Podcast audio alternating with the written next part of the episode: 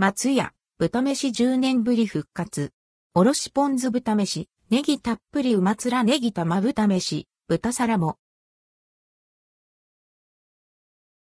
松屋10年ぶりの豚飯復刻松屋の豚飯が復刻販売されます。合わせて、おろしポン酢豚飯、ネギたっぷりうましん玉豚飯、豚皿も用意されます。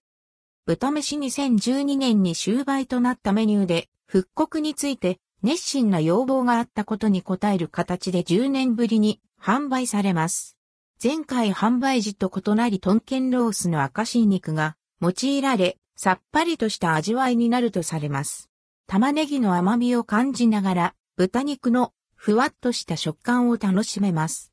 味噌汁付き。一部店舗では取り扱われません。価格はミニが300円、並が350円、頭大盛りが450円、大盛りが500円、特盛りが620円。イートインと同額でテイクアウトが可能ですが、その場合味噌汁をつけると別途60円がかかります。発売日は2月1日。おろしポン酢豚飯。おろしポン酢豚飯はさっぱりとした豚飯のアレンジ。味噌汁付きです。一部店舗では取り扱われません。価格はミニが400円、並が450円、大盛りが600円、特盛りが720円。イートインと同額でテイクアウトが可能ですが、その場合味噌汁をつけると別途60円がかかります。発売日は2月1日。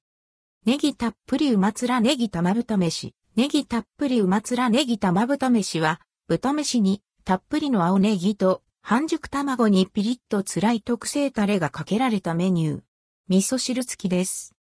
一部店舗では取り扱われません。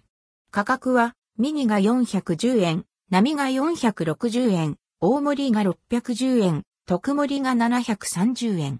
イートインと同額でテイクアウトが可能ですが、その場合味噌汁をつけると別途60円がかかります。発売日は2月1日。